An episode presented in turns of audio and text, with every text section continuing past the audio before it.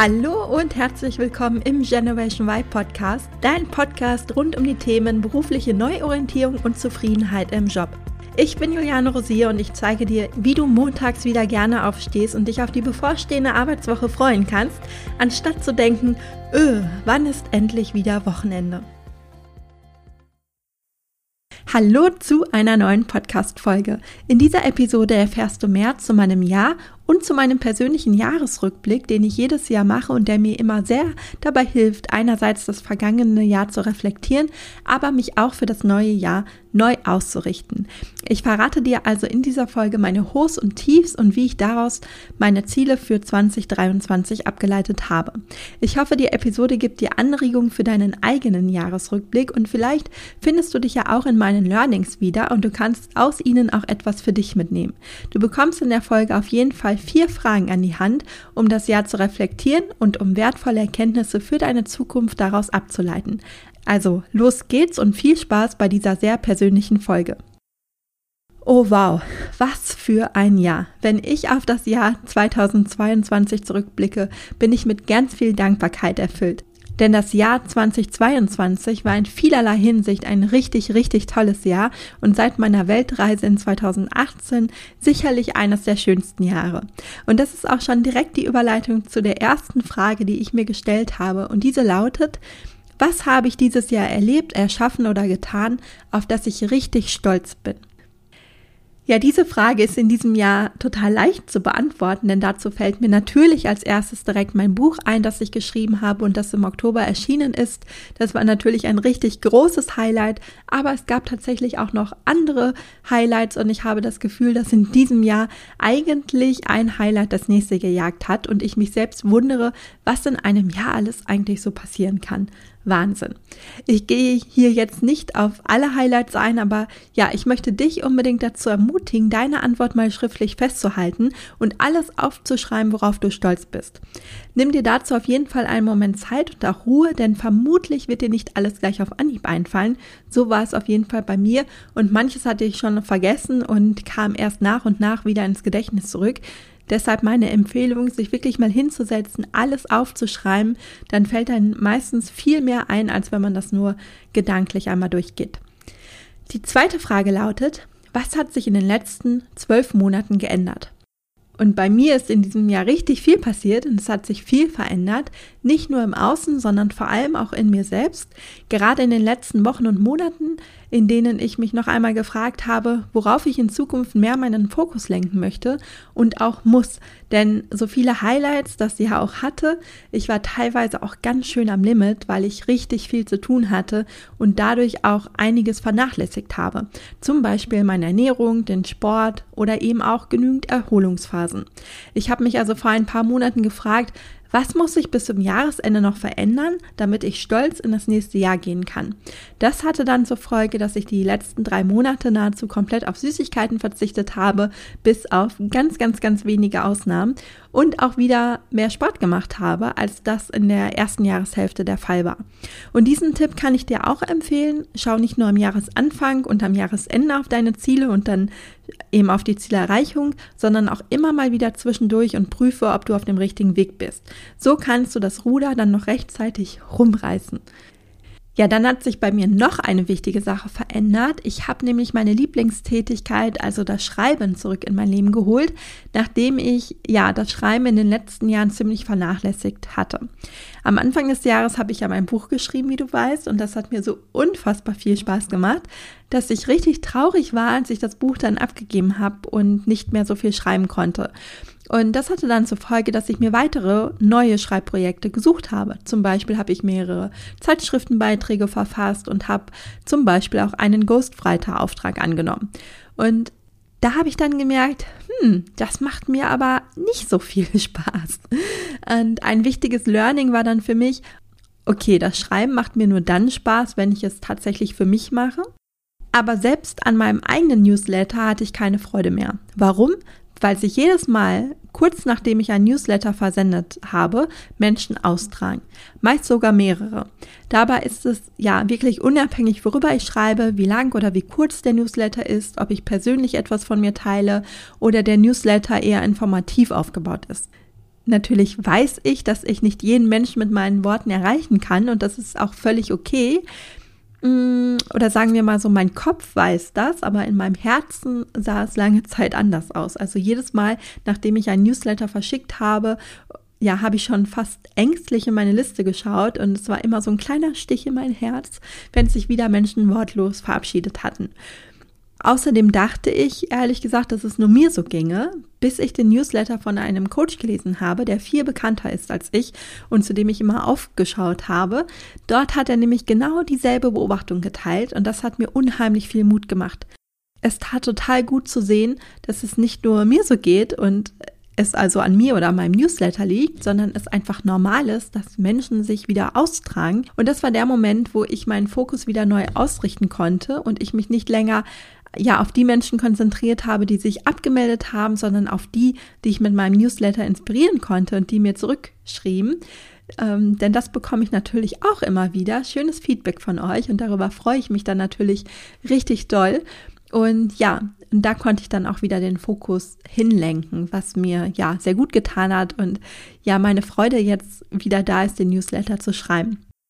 Wenn du jetzt bei dir merkst, dass auch dir vielleicht an einer Sache die Freude verloren geht oder bereits verloren gegangen ist, dann frag dich doch auch einmal, ja, woran liegt es eigentlich und was du auch ändern kannst, damit die Freude zurückkommt. Eventuell reicht, so wie bei mir, ein neuer Blickwinkel aus oder vielleicht müssen sich tatsächlich ein paar Rahmenbedingungen ändern, damit du wieder Spaß an der Aufgabe haben kannst. Es lohnt sich auf jeden Fall, da mal genauer hinzugucken. Kommen wir zur dritten Frage. Welche Fehler habe ich gemacht, aus denen ich lernen kann?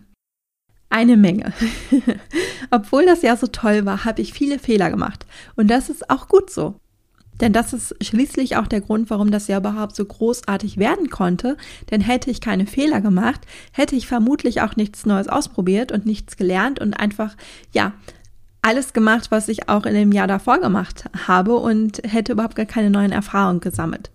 Denn die einzige Möglichkeit, Fehler zu vermeiden, ist aus meiner Sicht seine Komfortzone eben nicht zu verlassen. Und ja, das ist für mich einfach keine Option. Dass dieses Jahr also Fehler passiert sind, ist für mich ein gutes Zeichen dafür, dass ich mich eben herausgefordert und auch weiterentwickelt habe.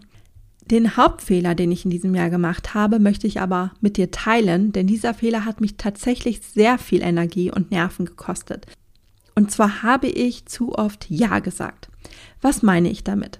Ich glaube, ich muss es ein wenig genauer erklären, weil es ja aus meiner Sicht unterschiedliche Arten von Ja's gibt und diese Unterscheidung sehr wichtig ist.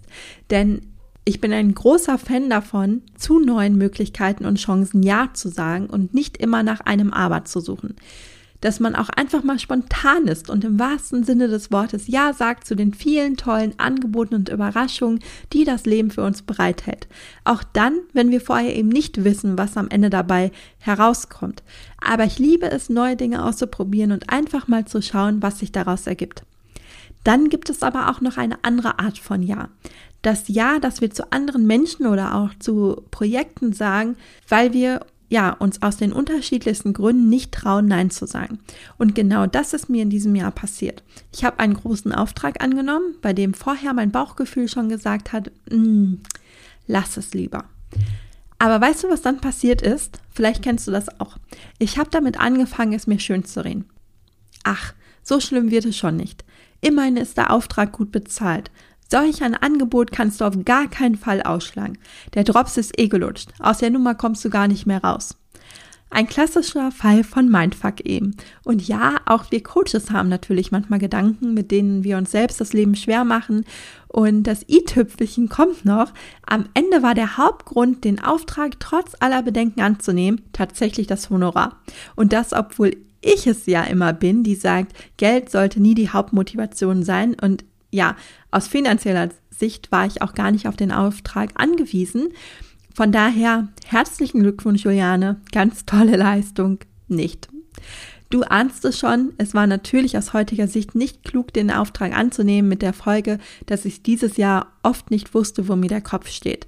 Denn einmal war es ein wahnsinnig großer Auftrag und zweitens habe ich gemerkt, dass er mir überhaupt gar keinen Spaß macht. Also es war dann am Ende wirklich eine Qual, diesen Auftrag abzuschließen. Ähm, es war auch kein Coaching-Auftrag.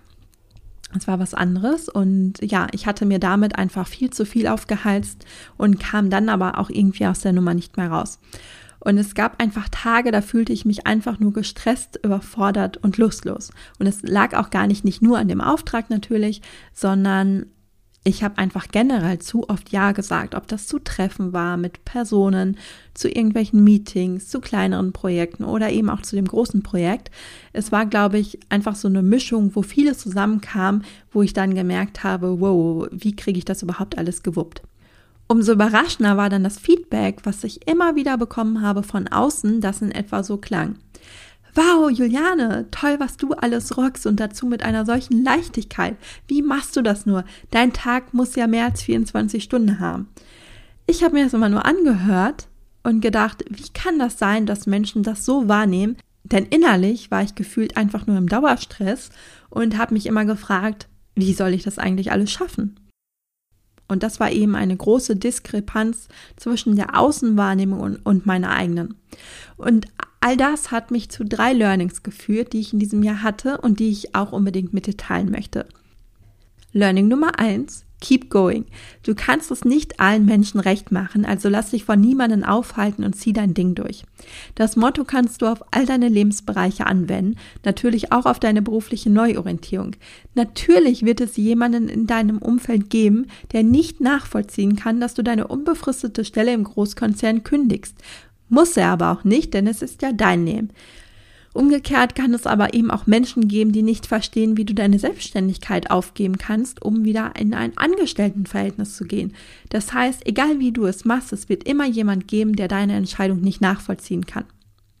Learning Nummer zwei. Es ist nicht alles Gold, was glänzt. Von außen sieht es bei den anderen immer so viel leichter aus als bei einem selbst.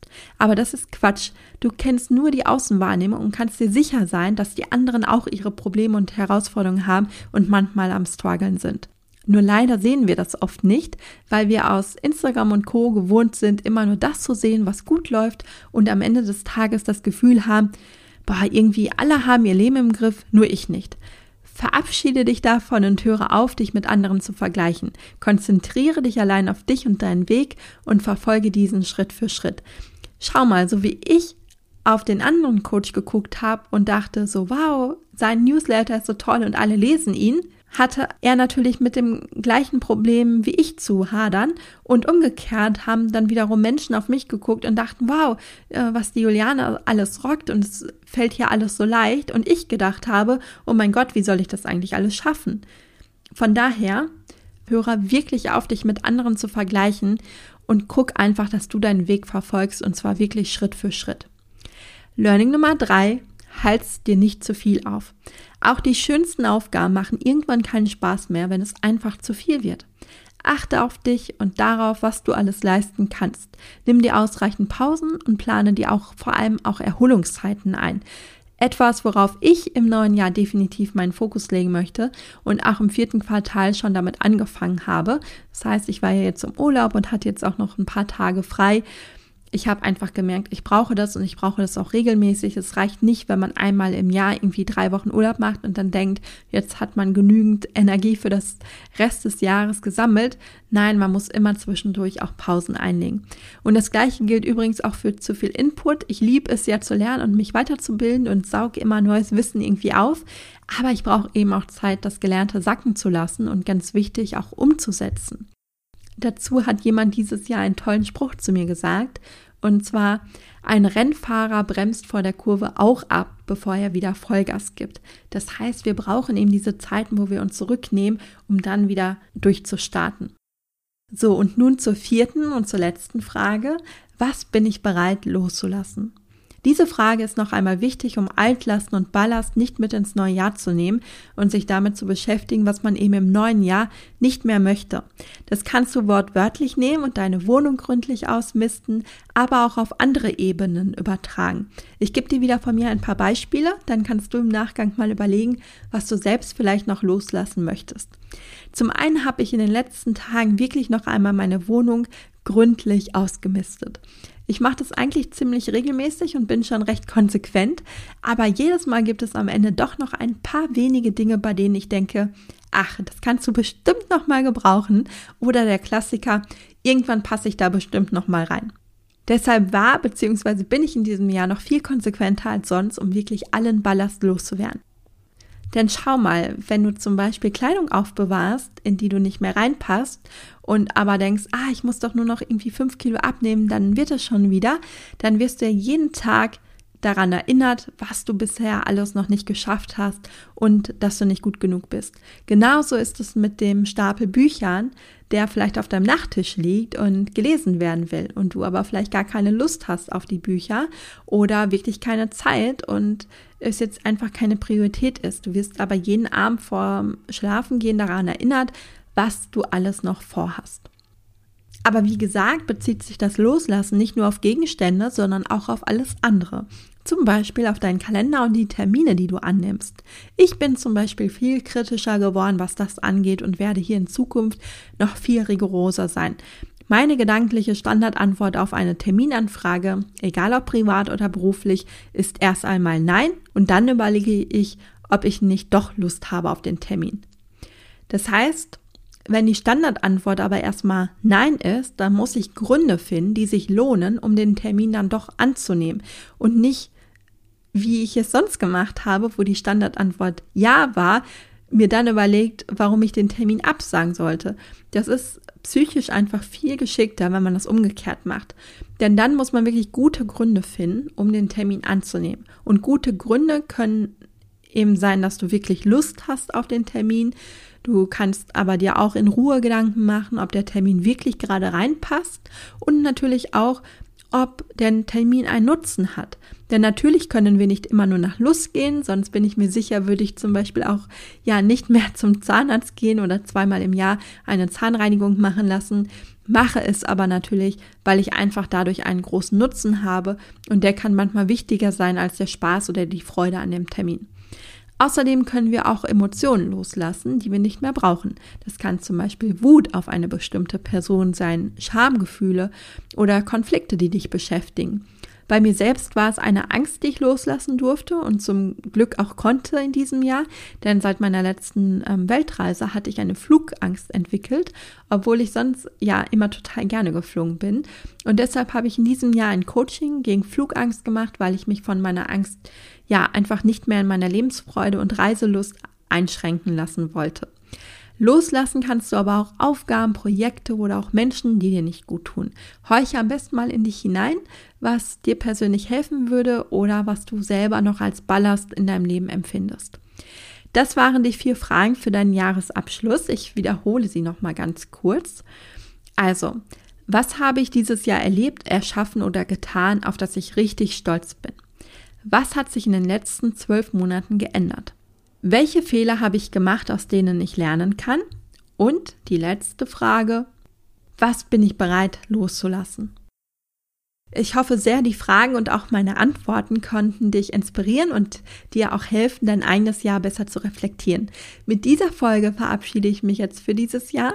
Ich wünsche dir eine wunderschöne Advents- und Weihnachtszeit, einen grandiosen Start ins neue Jahr und danke dir so sehr fürs Zuhören und für dein Vertrauen. Wir hören uns im Januar wieder und ich sende dir ganz liebe Grüße, deine Juliane. Vielen Dank fürs Zuhören. Ich hoffe, dir hat die Folge gefallen und du konntest den einen oder anderen Impuls für dich mitnehmen. Wenn du weitere Anregungen für deine berufliche Neuorientierung haben möchtest, dann abonniere gerne diesen Podcast und folge mir auf Instagram oder LinkedIn.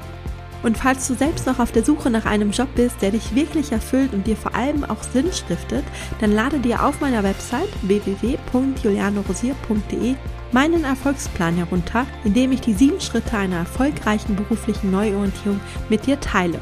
Bis zum nächsten Mal, deine Juliane.